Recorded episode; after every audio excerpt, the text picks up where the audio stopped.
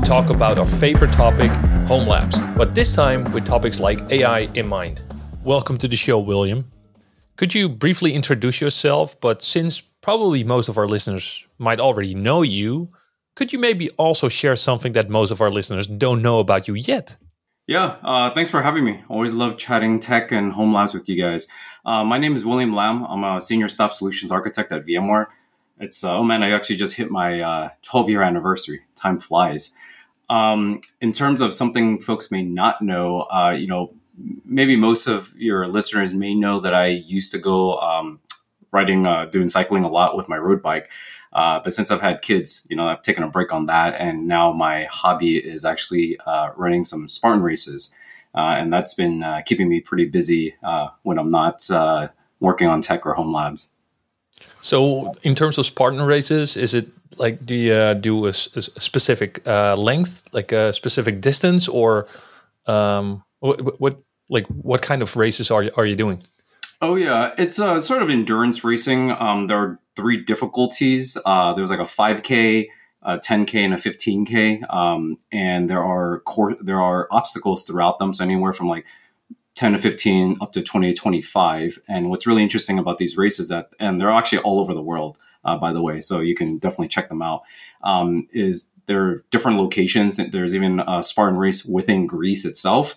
And so depending on the location, the temperature, the time of the year, you'll have different factors that, that kind of factors into these races. So it's it's always different. Uh, so even if you've done one in one location, you might go to um, a different state, different country, different city, and you'll have a completely different experience altogether.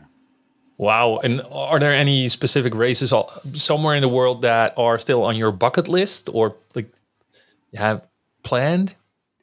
Uh, I would love to travel the world at do Spartan races. I'm pretty sure my wife won't let me or kill me for that matter. uh, but I, I, have done a race in Hawaii, and apparently this is on some folks' bucket list. I mean, I wouldn't mind going there just for typical vacation, but uh, to be able to run a race on Honolulu, it's actually part of the courses where they uh, filmed the movie Jurassic Park. Um, so you remember the big grass scene where the helicopter flies through. I actually got to run through that. Now, it, it as great as that sound, uh, it was actually one of the toughest races I've ever done. I was actually out there for almost eight and a half hours. Wow! Um, so the the humidity, the uh, elevation definitely takes a toll on you. So um, it's not for the faint-hearted. And that was, you know, the the 13k or the or the, sorry the 15k, um, 30 plus obstacle. So definitely one that's gonna definitely kick your butt. But uh, if you can kind of get through these races, uh, they definitely are fun, especially if you do it with like friends and family. Awesome. Sounds like a really awesome plan to do with it. Maybe like uh, if a VMware Explorer is there next year, we could do someone. Uh, we could do one in Spain or in or in Vegas. Now, coming back to the VMware topic, like uh, you already uh, sp- spilled the beans a little bit. We're going to talk about home labs, and it is the holiday season. So last year you pulled out some music. I decided to do the same right now, and wish everyone a Merry Christmas and enough about that.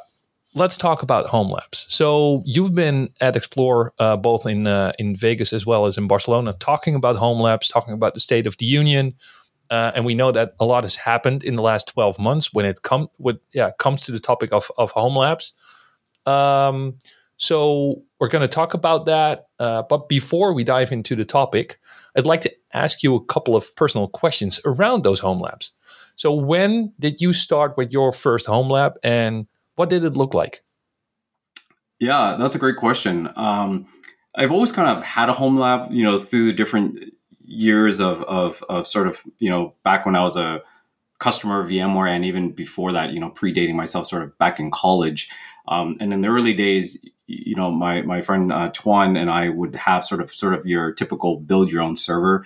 Um, we were somewhat fortunate um, that power and cooling wasn't necessarily something we had to really worry about because we were at the university. um, so so we got a little bit of leeway there, and so this was a you know traditional one U, two U Supermicro system, you know, Xeon based um, CPUs and a bunch of SSDs and, and spinning Rust. Um, and I would say, you know, fast forward around the 2010 plus time frame, uh, you know, when I had to, we had to kind of pay for our own power and cooling, I started to look at more small, smaller form factor systems.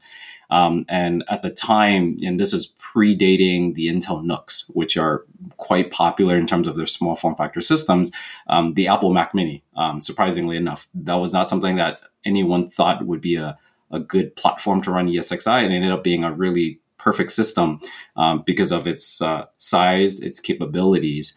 Um, and I've been using an Apple Mac Mini for, for a number of years.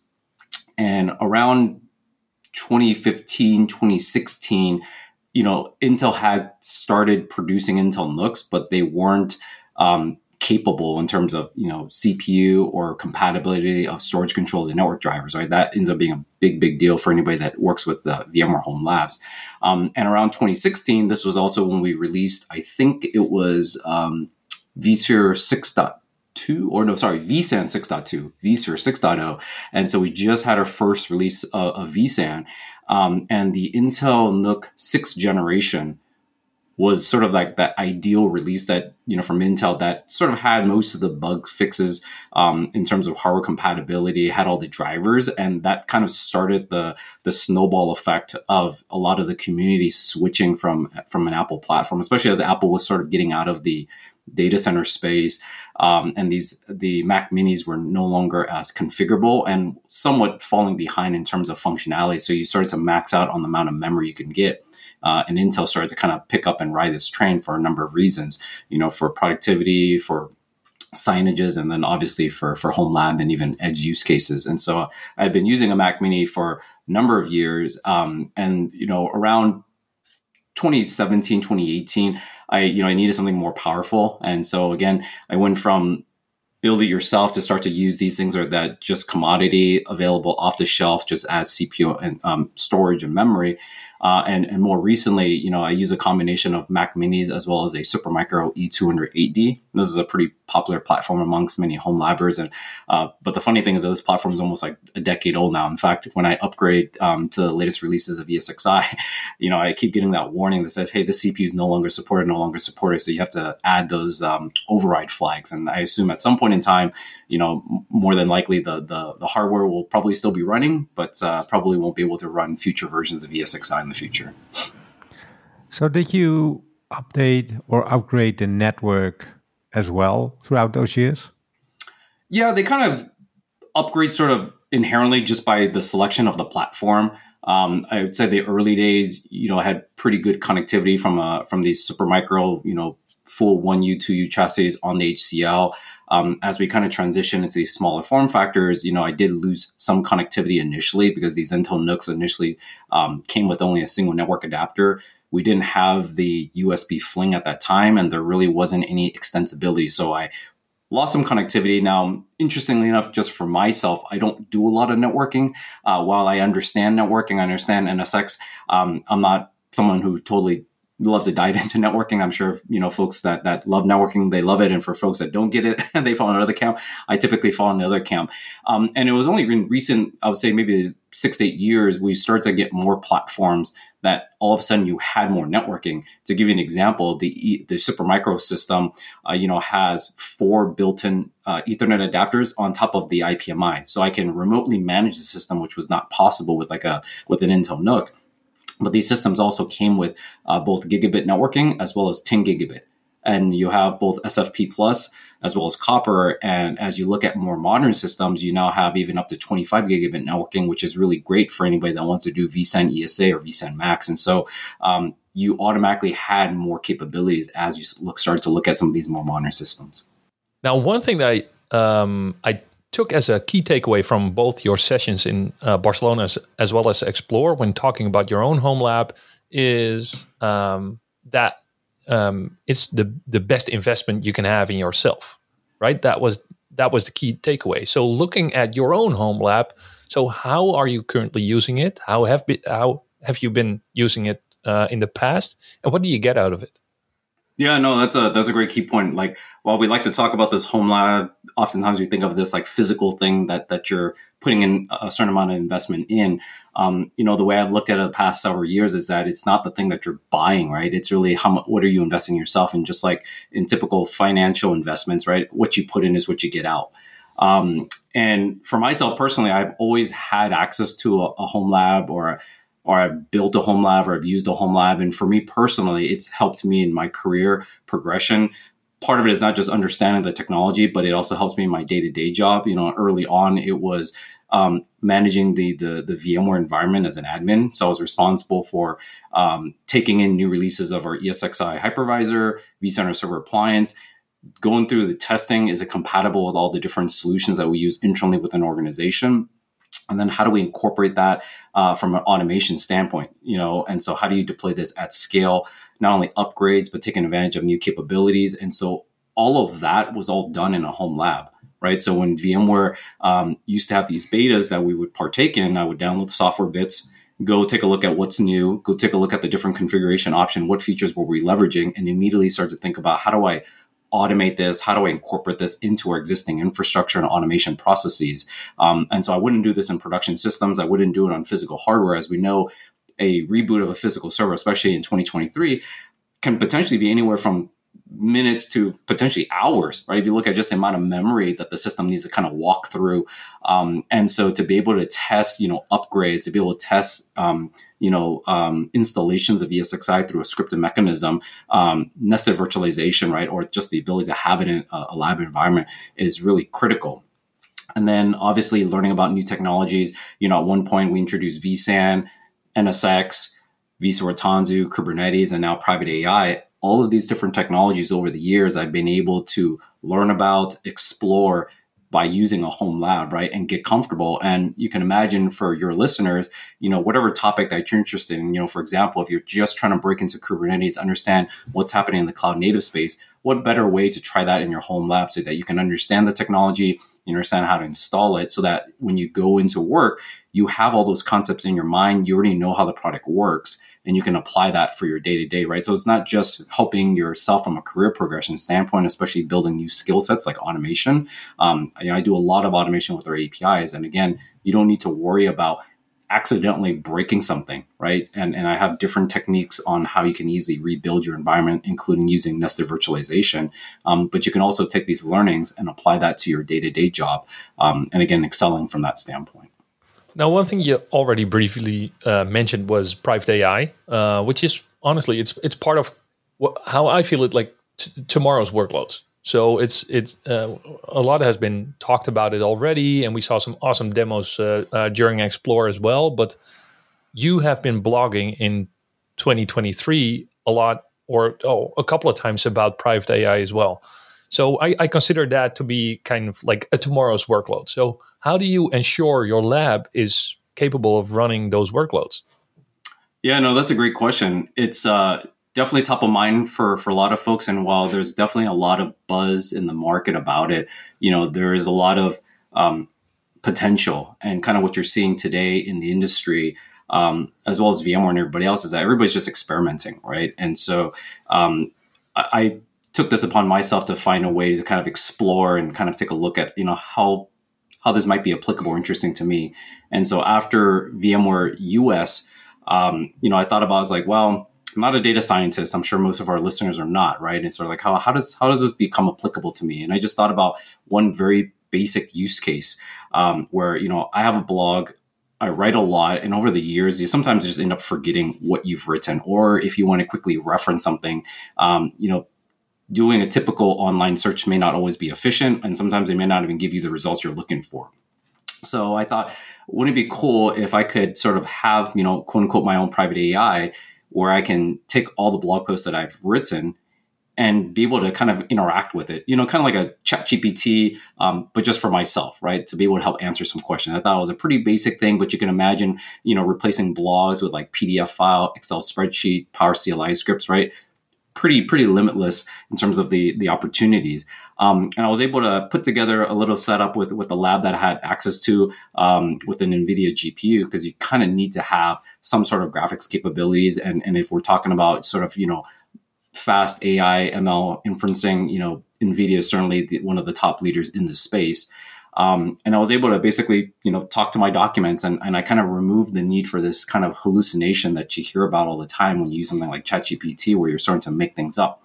Um, and I thought this was a really neat use case um, that didn't really take a whole lot of capabilities um, and even though I mentioned that you need a GPU, and obviously that's a very difficult commodity these days to, to actually acquire, um, the project that I was using is actually can also run on different types of uh, computing processing, including a laptop. And it was actually speaking with Frank, um, you know, right after VMware Explorer, and I was like, "Hey, I did this," and he's like, what you're doing is kind of what a lot of people in the industry is doing right now using something called RAG. Um, and it kind of blew my mind because it was sort of like, well, this was sort of my own little use case. And he's like, you're just kind of kicking the tires. You're kind of doing what everybody's doing. Um, and again, it's for me, it's sort of, I don't jump onto tech just because it's everybody's talking about. I really want to find a particular use case behind it, which I thought was was was interesting for me. And and hopefully, you know, listeners will kind of take that as a motivation to maybe explore and take a look at, you know, how might this be applicable not just for your day to day role, um, but maybe what you might be doing within your organization.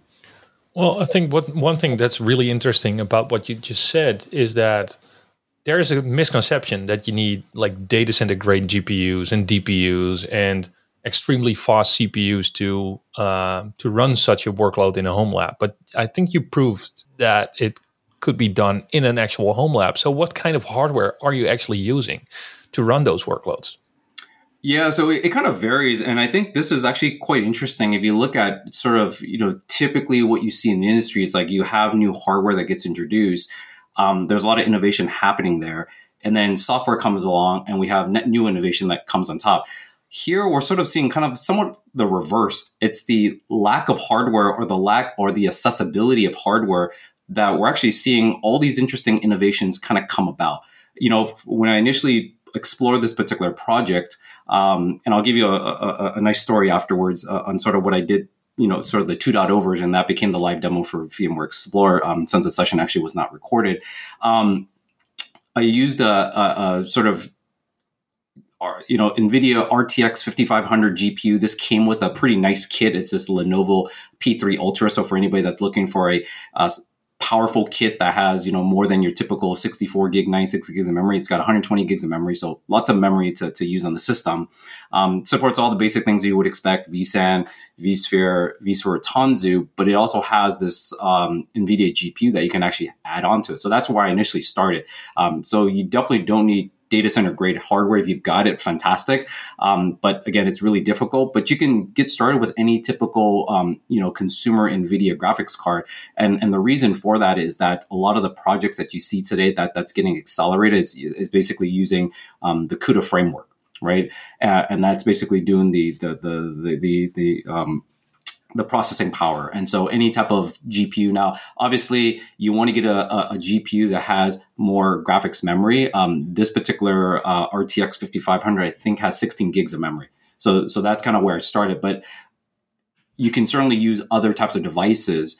Um, and what what we're kind of seeing right now in industry is that because of this lack of hardware and even consumer grade C- GPUs, it's still very difficult to purchase. You know what the developers have done, which is really fascinating, is that they found ways to take these workloads and and and do various types of optimizations and techniques. You know, you may have heard of a term called quantization, where you're now taking these models that typically require a bunch of mem- you know GPU memory, and they're able to optimize it to run on smaller amounts of memory for GPUs that may not have all that processing capabilities. We're also seeing folks um, use different language techniques like Llama CPP, which initially was focusing on sort of optimizing C code and using LangChain and all these different frameworks and running it on a CPU. And you'll start to see some you know hybrid scenarios you know intel just announced uh, you know their sapphire rapids now have ai acceleration built into the processor. So now you can take an un, you know certain types of inferencing workloads unmodified and run that natively on an intel platform. And some of that you know processing for the matrix comp, uh, you know computation can be offloaded to a cpu versus a gpu right? Um, and it's not just gpus and, and, and uh, it's not just cpus and gpus we're also seeing a, a, lot of interest in, in the world of TPUs. And so Google has this uh, device called a Google Coral Edge TPU. In fact, I actually learned this from talking to our good friend Alan Renouf. Um, and this has been happening at the edge for quite some time now. And in fact, this TPU is extremely popular during the pandemic. I think it just completely sold out. I think, you know, the supply chain has slowly kind of come back into the market. And what's really neat about these TPUs is that they're really, really good at vision and inferencing. And I'll give you a great story, you know, related to ESXi. Um, a lot of customers wanted to get these USB TPUs. They're really inexpensive, but one of the challenges that we had was that it didn't work out of the box with ESXi. And this was something that Alan was kind of sharing too, because he there are a number of use cases for this, obviously for vision. So if you think about a factory store or an industrial setting, you want to be able to see your inventory and automatically process backlogs or be able to see if there's theft happening. Um, but it's also used in the consumer world using something like Frigate for security. Um, and it uses some sort of AI and models to basically detect if it's seeing certain types of, you know, objects and be able to say, hey, that's a car, that's a human, this is Alan, this is Frank. And what's really cool was that once we were able to figure out how to get this working with ESXi, I actually had a user reach out to me and said, Hey, I'm using an Intel NUC. Now, while this uh, application can work on a CPU, if you ran basic inferencing, it would take away, you know it would eat up quite a bit of CPU capabilities. By now being able to use this TPU on with ESXi, they saw a 60% drop in CPU consumption.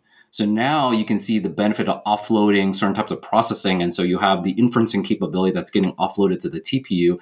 These Intel NUCs are quite powerful. So it's also got an integrated graphics. And so the video decoding from the Frigate can also be offloaded to this device. And then now you have additional capacity to run workloads. And these are using different sensors and, and video cameras. And you might say, well, this is great for like security systems um, or, you know, just kind of checking them on my pet. But when Alan was sharing the story, he was like, this type of a use case and this stack of software is the exact same software stack that you see at many edge um, deployments today. And this is literally what they're doing. And so these iGPUs on these small Intel NUCs have gone extremely powerful in terms of what they can process that in some cases these iGPUs are actually more capable than maybe like a discrete GPU that you might purchase.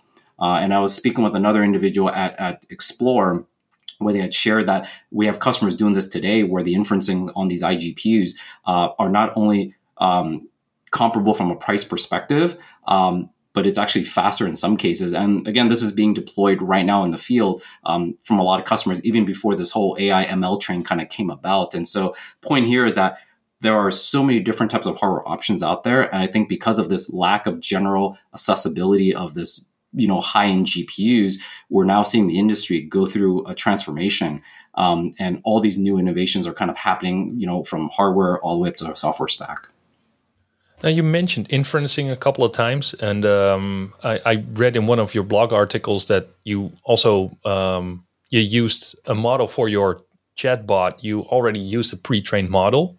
Uh, what was the primary reason for choosing a pre-trained model instead of training that model on the hardware itself. And you know, a, a follow up question would be: Are is the training of a model also something you could do in a home lab, or is that going to be challenging when it comes to the well the hardware that you have in a, in a home lab? Yeah, no, great, great question. Um, I mean, first and foremost, I mean, I'm just kind of getting started, right? And so if somebody's done the work for me, I want to get that benefit. And the other thing too is I don't have a couple billion dollars lying around and, a couple thousand GPUs. And that's typically what's required to do some of these large scale training, right? And so the, you know, probably the misconception, I think Frank even recently blogged about this was that while you can definitely, there's a lot of talk about these trainings, thousands of GPUs, there's only going to be so many companies doing that, right? Um, but one of the benefits, especially with something like RAG, is you're able to take these models um, that are highly generic, provide context you know, accurate or private data within your organization and get really fantastic outcomes, right? Especially when you want to reduce the scope of data that it's looking at. And ultimately, that's what I did with this particular um, project and exploration. Um, you know, I, I, took my blogs, right, and basically took a 7 billion model parameter, um, you know, from Hugging Face and just download it. I didn't have to do anything more than that. I didn't have to understand how they trained it. And, and the cool thing about something like this is that you know, if I found that the results were not what I was looking for, maybe it was less accurate, and I had more more resources like GPU resources, I can download a different model and try it out. Right. So it's almost like you going on the app store and trying out which apps, you know, which app works well for you.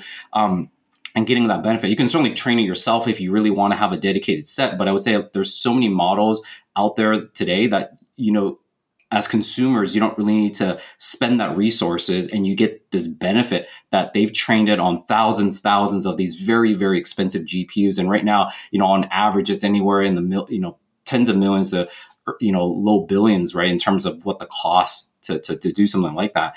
Um, and then from there, you can start to explore and kind of take a look at like, hey, do you want to fine tune that, right? So you can take that model, apply some techniques to further fine tune that, and then you would get a revised model that is specific to your needs. So a good example of this is that you know VMware has something. Uh, we took something from I think it was like StarCoder um, that was trained on you know thousands of different scripting languages. It was originally developed based on off of Python, so it knew Python really really well. And what we want to do for our engineering team was to say, here are all the VMware coding standards and there are a number of different languages that we use to you know to code our products you know typically c c++ and we wanted to take this proprietary of like how do we code the standards the different libraries and take a generic model that really understood all the different you know um, programming techniques and best practices but we wanted to really just zoom that into what we were doing within vmware engineering. And so we took that model and we fine-tuned that and then now you're able to use basically comments, right? And this is really great for developer because we all know that you know nobody likes writing documentation, and the way um, that this um, that this new uh, SafeCoder um, model works is that you use comments, and so you're sort of applying best practices already. You're commenting on the code, and it starts to pull down standards of like, hey, these are templates, these are libraries, um, and so you can use pre-trained models and further optimize for your use case. And again, you're getting the benefit of what's already been done in the industry and not necessarily starting from scratch. And in many cases, it really doesn't make sense to start from scratch. So you mentioned your own uh, application with your own content uh, scraped from your website. You also mentioned retrieval augmented generation, RAG. So what did you else do in order to get that to work? Did you use a full CI CD pipeline? Did you use Kubernetes? Did you set up a Docker repo? What did you do to get started? Yeah, no, that's a good good question. And I would say like from a um, skill set standpoint, a lot of the things that you're finding in this space really build on prior generations of technologies and concepts you know, especially in this AI ML space, a lot of Python is used. And so being comfortable with looking at, you know, Python code, but not only that, but being comfortable with things like Docker, containers, Kubernetes, because these are typically the form factors that these applications are running in. And so when we had talked about, you know, vSphere with Tanzu, why Kubernetes, you know, several years back, know, it feels almost like a lifetime now. Um, but, you know, at one point, you know, Kubernetes was this groundbreaking thing of like, well, how do I schedule this net new type of container based workload? And admins were like, well, this is really a developer thing. And it really isn't, right? It's just a different form factor to run our application. And today, this ML, AI ML world, you know, these are the these are the types of applications that are being run. Um, and what I found was that a lot of the things that I had learned about and kind of built up that skill set was very very relevant. And so if you're just getting started um, and you're still wondering like hey is it worthwhile to learn about docker kubernetes?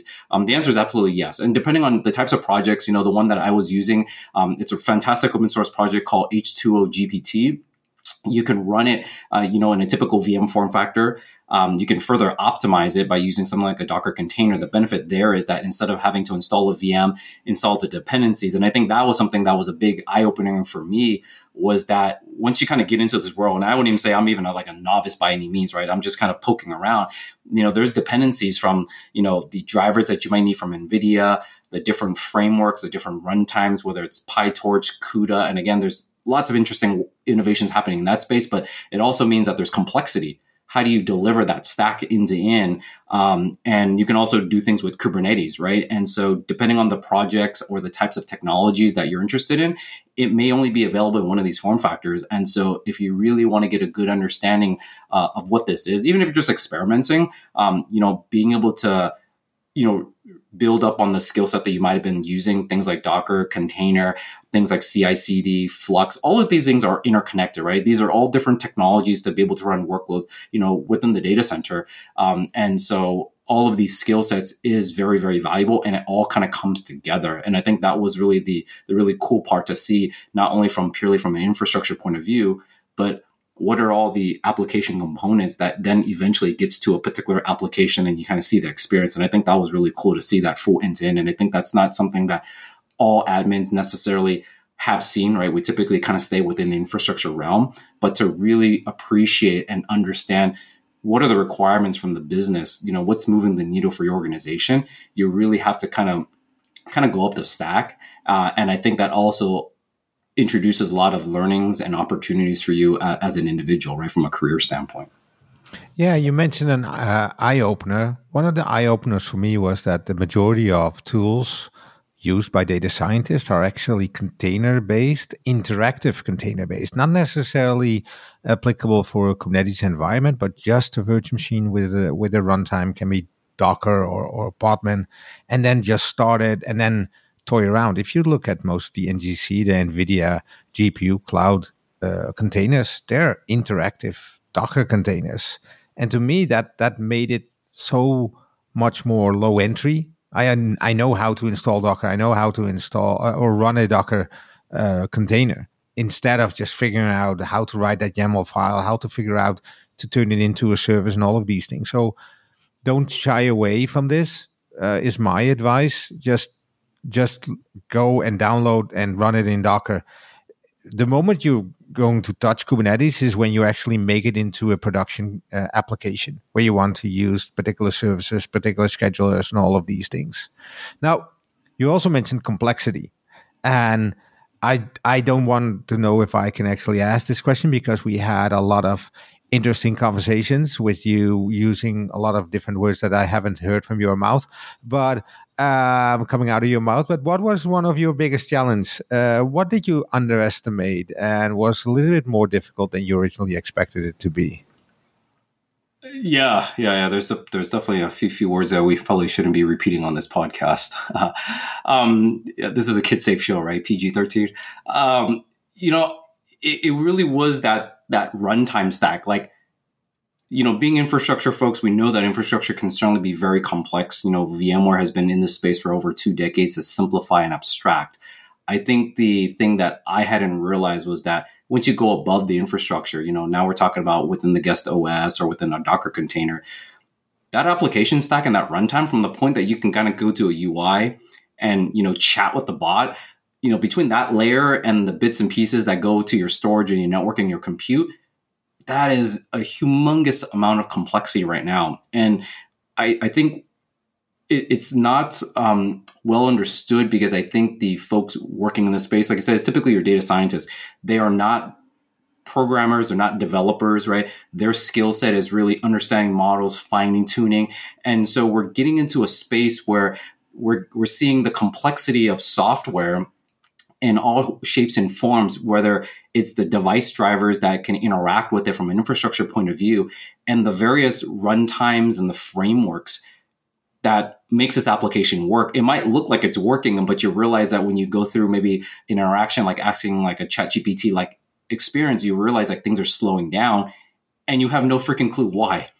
And it was really only doing some experimentation and working in the lab with yourself, Frank, and others you know, did we sort of identify it's like, wow, there's compatibility between drivers, drivers that are shipped from a particular vendor. They're these exact same drivers, at least we thought, being shipped in box in the operating system, and then drivers that are provisioned through different um, tooling and frameworks like pip, conda, and all of a sudden you have this, you know, m by n matrices of, of complexity that isn't really documented anywhere. And I think you can't really appreciate what we're saying until you go through an installation.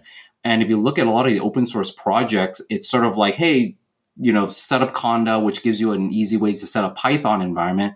Go install a couple of these packages, and oftentimes they are not um, provisioned with a specific version of the software. And it should work. And what we found, or at least what I found, is that that's not always the case. And you have incompatibilities uh, between drivers that have to go on the ESXi host, and those drivers matter when you start to run the CUDA runtime.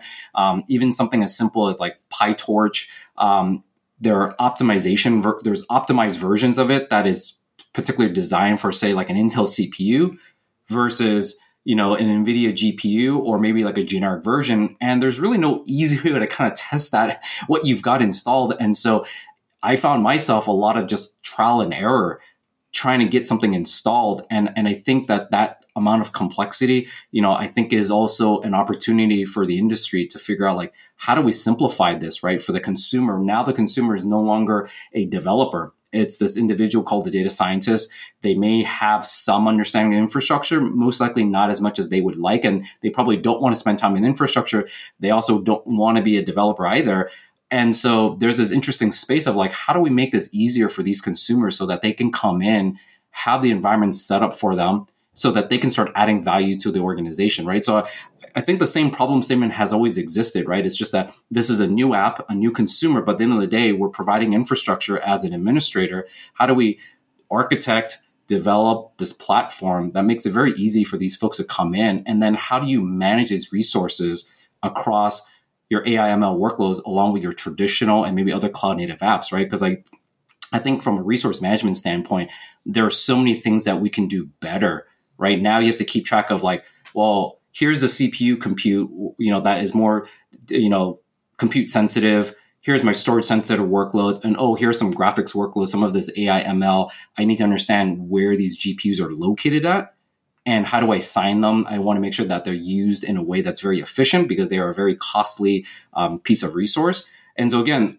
all from what I see, there's a lot of challenges, but there's also a lot of opportunities in front of us. You know, both from VMware, um, but also from the the, the broader um, industry to really make this simple. But I think these are some of the things that was really eye opening to me because I was like, hey, how hard could it be to stand up a AI ML stack? And it was like, wow, it can be really, really difficult, especially um, if you don't have a well-defined stack and you're kind of pulling, you know, from the best of breed. And I think we'll start to see some consolidation in some of these spaces. Yeah, I, I, presented a session once called um, uh, "Mastering Voodoo," um, and that was pre NVIDIA NGC era. So before NVIDIA launched the um, um, their GPU cloud, uh, where you can basically pull all sorts of frameworks, all tied into Docker images.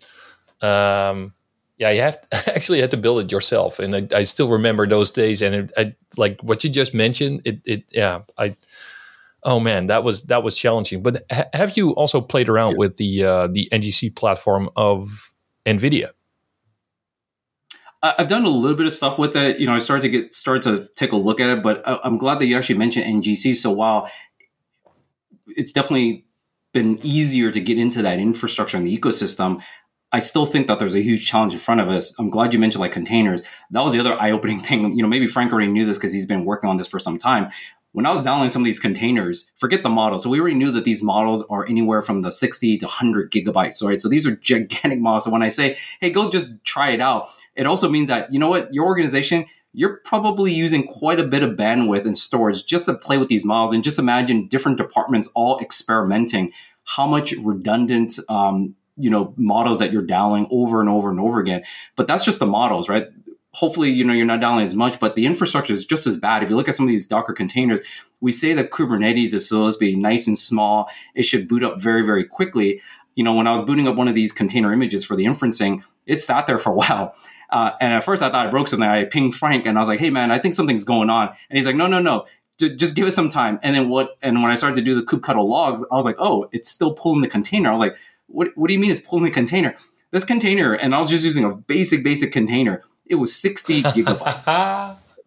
and you multiply this out by different frameworks, right? And so I think that was the other big opening is that the amount of storage you're going to need and the amount of connectivity to transfer the data, whether you're ingesting documents into like an embedding um, to be able to get all this data around in these models, you have now a humongous data problem. And I think that is also one of the um, big announcements at VMware Explore was that we've been creating these abstractions on compute, networking, storage, right? And then now we're all of a sudden, it looked like VMware kind of shift gears a little bit going to data services. And, and that has always been by design because once we've had this foundational storage platform, which is vSAN and with the recent re-architecture with ESA, we're now able to deliver data services because when you look at AI and ML, at the end of the day, it's a data management problem. And so it's not just being able to manage these different data sources, these databases, but it's just the amount of storage you need. And that was um, something that I was not expecting as an admin. I was like, wow, I need more storage than ever. Yeah, data is going to be the, the main challenge. So if you have a foundation model at one point, you're okay. But the reality is, it's all about the amount of data and even more the quality of data and figuring out where to find that high quality data, that is going to be the challenge amongst the, the people that are working for, with Gen AI workloads within an organization. So one thing that was really cool is when you started to work on it, and um, I started to talk about the deep learning image within the organization. People went like, "But why are we focusing on this? It's just merely a virtual machine with some drivers and with some libraries installed. And I'm like, William Lam is cussing me out every single day. So how how how difficult do you think it is? It is extremely difficult when you have William uh, an angry William Lam on on your line every single day. So what about a casual VI admin? They're not going to fi- fix this, and they don't want to spend the time fixing this. We need to be able to fix it for the the our customers, right? Yeah, and, and so use cases, right? Too. So it's not just one particular user with these requirements. You have different versions of the framework, different application requirements, right? And so you're absolutely right. Um, and I think being able to deliver these images where you can have provenance, right? When you start to think about here's the model that I use, here's the framework, and here's the data set. How do I prove this from a security and compliance standpoint? So yeah, absolutely agree. And I think uh, that's something that we can definitely do more in our space to really make it easier for for our admins. Yeah, and the explainability is one thing that what you mentioned is really important, and that's one of the things that we're also figuring out. Hey, how can we store those models and store those uh, maybe those NGC containers or somebody else or some other containers in a repo in a proxy repo that's really close by the actual compute infrastructure. So we don't have to go and download each and every time when we start a new script. And that was one of my learnings is that when you have a script that actually pulls a model or pulls a, a NGC container and it fails, it doesn't check whether that NGC container has already been downloaded. It just restart uh, and download it again. And so I'm basically going through the organization pull request limit. And so I'm doing a denial of service on all the other data science focused people because my script is failing constantly. And that's another thing that we want to see. Okay, how can we not necessarily uh, basically burn through the bandwidth, but also make it more that it allows you to actually start up faster and have a, a repo that you can do versioning on and all of the other things, right? So, with that in mind, with all the complexity and the complaining about complexity uh, out of the way, do you actually think that that somebody should try and run a chatbot in a uh, home lab? You know, I, I, think definitely the answer is yes. Um, may not have to be a chatbot. You know, like I said, you know, I've been kind of interested in these LLMs and, and even your session, Frank. Uh, highly recommend if you if you weren't able to attend to check out the recordings. They give you just foundational information. But I found that that was just how I learned personally at best. And, and, and when I look back in all the years of all the different types of technologies and and innovations that have been released both by VMware and by the industry is like it's really just getting hands on, right? And so maybe if chatbot is not the thing that you're interested in, um, maybe you're interested in some of this um, coding assistance. We're seeing a lot of these kind of co-pilots happening in GitHub, VS Code. There's even uh, a model out there for enhancing your Power CLI script. So you can imagine, you know, taking that your your script content and maybe you're looking for a particular snippet of code rather than sifting through all those different snippets. You can actually interact with and say, hey, given all the scripts that you've written, or maybe your organization has written, or maybe something that you might have extracted from the internet, how do you quickly get to an answer? And so I do believe that, you know, these AI ML models can really help from a productivity standpoint. And typically, if you look at your day to day, part of it is pulling your hair out, cursing Frank out because the infrastructure is broken. But the other part of your day, most likely, is that you're probably looking for information, right? Whether you're looking for information in Slack, in email, or creating reports. And so now you can think about using this really powerful model that you didn't have to do any work on. Download the model, give it your private data, right? And interrogate that with something, right? You might want to interrogate your infrastructure and say, hey, I need to build out a report to say which of these workloads has a particular vulnerability because I just found out about the CVE. And instead of you having to write all of that code up front each and every single time, it just having some access to your infrastructure, you're able to get some really powerful outcomes, right? And again, we're just scratching the surface. And so again, what we're doing here at VMware, what the industry is doing, we're all just experimenting.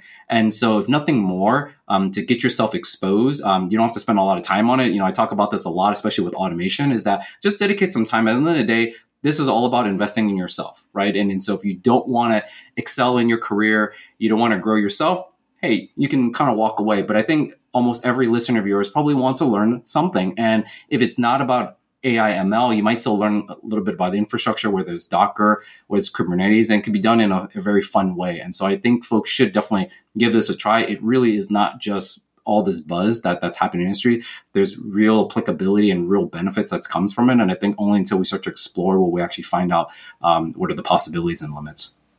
Yeah, I think those are true words, and especially when you think and relate back to the the beginning of of virtualization. For me, when I started virtualization. It was not necessarily that I was focused on that new technology, but more or less what uh, what other technologies that I had to learn. I was I used to be an exchange administrator, and so I looked at the application and figured out a way how to run it on on a Windows server. But when ESX came along, I was like, "Holy! I need to look at servers. I need to think about networking. I need to think about storage, and I need to learn all of this while." Learning a Unix shell type.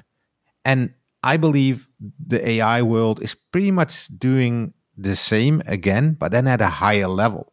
Now we need to think about the Kubernetes layer. Now we need to think about containers. Now we need to think about how to expose that application, how to run data end to end, and while still running it on the hypervisor. So there's this new way of of of connecting newer types of infrastructure and newer types of application pipelines that makes it so interesting to to to learn. And so when you think about that and people think I want to do that that as well, do you have some advice on people on what to build to have a decent AI home lab? Yeah, I think on top of all the things we've discussed, you know, there's just so much learning content available these days, right? YouTube, Pluralsight, um, and the open source world, like man, if you just kind of poke your head in, it is getting updated on a regular basis. New projects are spinning up, optimizations. But I think from a hardware standpoint, you know, start to look at systems that have a GPU.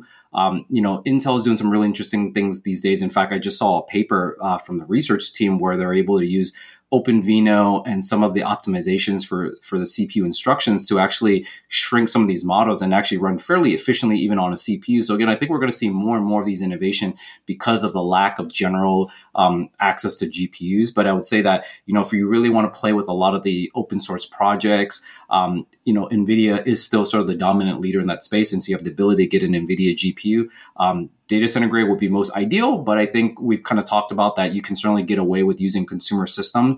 Um, and if some, if it's one of those things where you don't want to cut a shortcut on as much as possible, is get as much GPU memory as you can, because that's going to be something that's going to be very difficult to, um, to upgrade in the future. Um, and the demo that I talked about, what was neat about it was that I needed to build a demo that actually worked um, for my live environment because our lab was was was not functioning at the time, and I was able to take this project and actually run this on my M1. So the nice thing about the Apple Silicon architecture is it's got this unified memory, and so system memory, graphics memory can all be shared. Um, and the particular laptop that I have it has 64 gigs of memory, which is fantastic. But even putting that aside, this particular application could run on my on my Apple laptop. In fact, I demoed it live, and it only used about eight gigs of memory. So while I have 64 gigs of memory available to me um, to do all sorts of processing power, I found that I don't need that much memory to kind of get started with something as foundational. I was like, hey, here's you know a model them down from the internet. Here's my own private data. Let me just go kick the tires the investment I would say is not that high, and I'm sure most folks out there have like has a Windows laptop or uh, a recent Mac that has some amount of GPU capabilities, and I think we're only going to see more and more of these hardware platforms come out either unified like an app architecture, or we're starting to see CPUs get augmented, and so I think it's a great investment if you're looking and you know given that today might be Christmas, hopefully, you know, Santa dropped off a nice uh, NVIDIA A200 or something. Um, but if you don't have that, you know, definitely look at some of these platforms that have integrated graphics. Yeah. And one, uh, like if, if there's not an A2 in, in your Christmas sock or underneath the uh, Christmas tree, one kit that really can help you um, kickstart your AI journey is the Jetson uh, platform. So I have a couple of Jetson Nanos laying around, but they have like CUDA core. So it's basically a Raspberry Pi on steroids. I don't think it's suitable to run ESXi yet. Um, don't know if that will happen in the future, but it is capable of running Ubuntu. Um, and you can basically, yeah, um, you can join the, um, the there's a, oh man, an online university at NVIDIA. Where you can do a couple of Kickstart courses and um, and use the Jetson to do stuff like computer vision or build a chatbot or something else. It's it's really awesome. We will add the, that NVIDIA University course at the on the show links, but think uh, talking about online resources and and I'm really curious about your 64 gig machine. Uh, William, did you uh, somewhere describe your hardware and have you some tips on, on where to look at for these online courses? Uh, I've not. That's uh, one of those items that I need to still create a blog post on, um, especially for the laptop since that was fairly recent. Um, and it also works beyond just an, an Apple M1, uh, but I'll find some time in my backlog to, to put up a blog article about that. So you should see something about that and, and also the, the project that I was able to kind of put together in, in that short amount of time. And the beauty is, now that the M3 is out, maybe somebody will dump an M1 on on eBay that you can pick up for cheap, and then within air quotes, and then uh, get ready to to start your journey. Oh, that's a great point. I mean, second second generation is always fantastic, and these these systems are pretty darn powerful. So if you have the ability to get like a recent M2, M3, awesome. But I think an M1 would definitely kick it, and kind of goes to show that even with something that has up to 64 gigs of memory, you're not really using that much of it. So you can imagine you're be able to run like Fusion, other workloads, productivity desktops, and then on the side play with an AI ML application. Yeah. Hey, so thanks, Williams, for this very interesting episode. Do you have any famous last words or anything you want to plug? Fix your lab, Frank, so I can start doing some cool things with it. and that's it. We've reached the end of another episode of the Unexplored Territory podcast. If I have to summarize today's episode, then my key takeaway would be that home labs continue to be awesome, that you don't need expensive GPUs to learn about AI, and that there's a ton of resources like William's blog to get started. Thanks again for listening. Don't forget to subscribe to our podcast and rate the podcast where possible. If you have any feedback, send us a message on X on at unexploredpod Last but not least, I would like to thank William for a fantastic episode and wish everyone happy holidays. We love to hear you and see you back in 2024.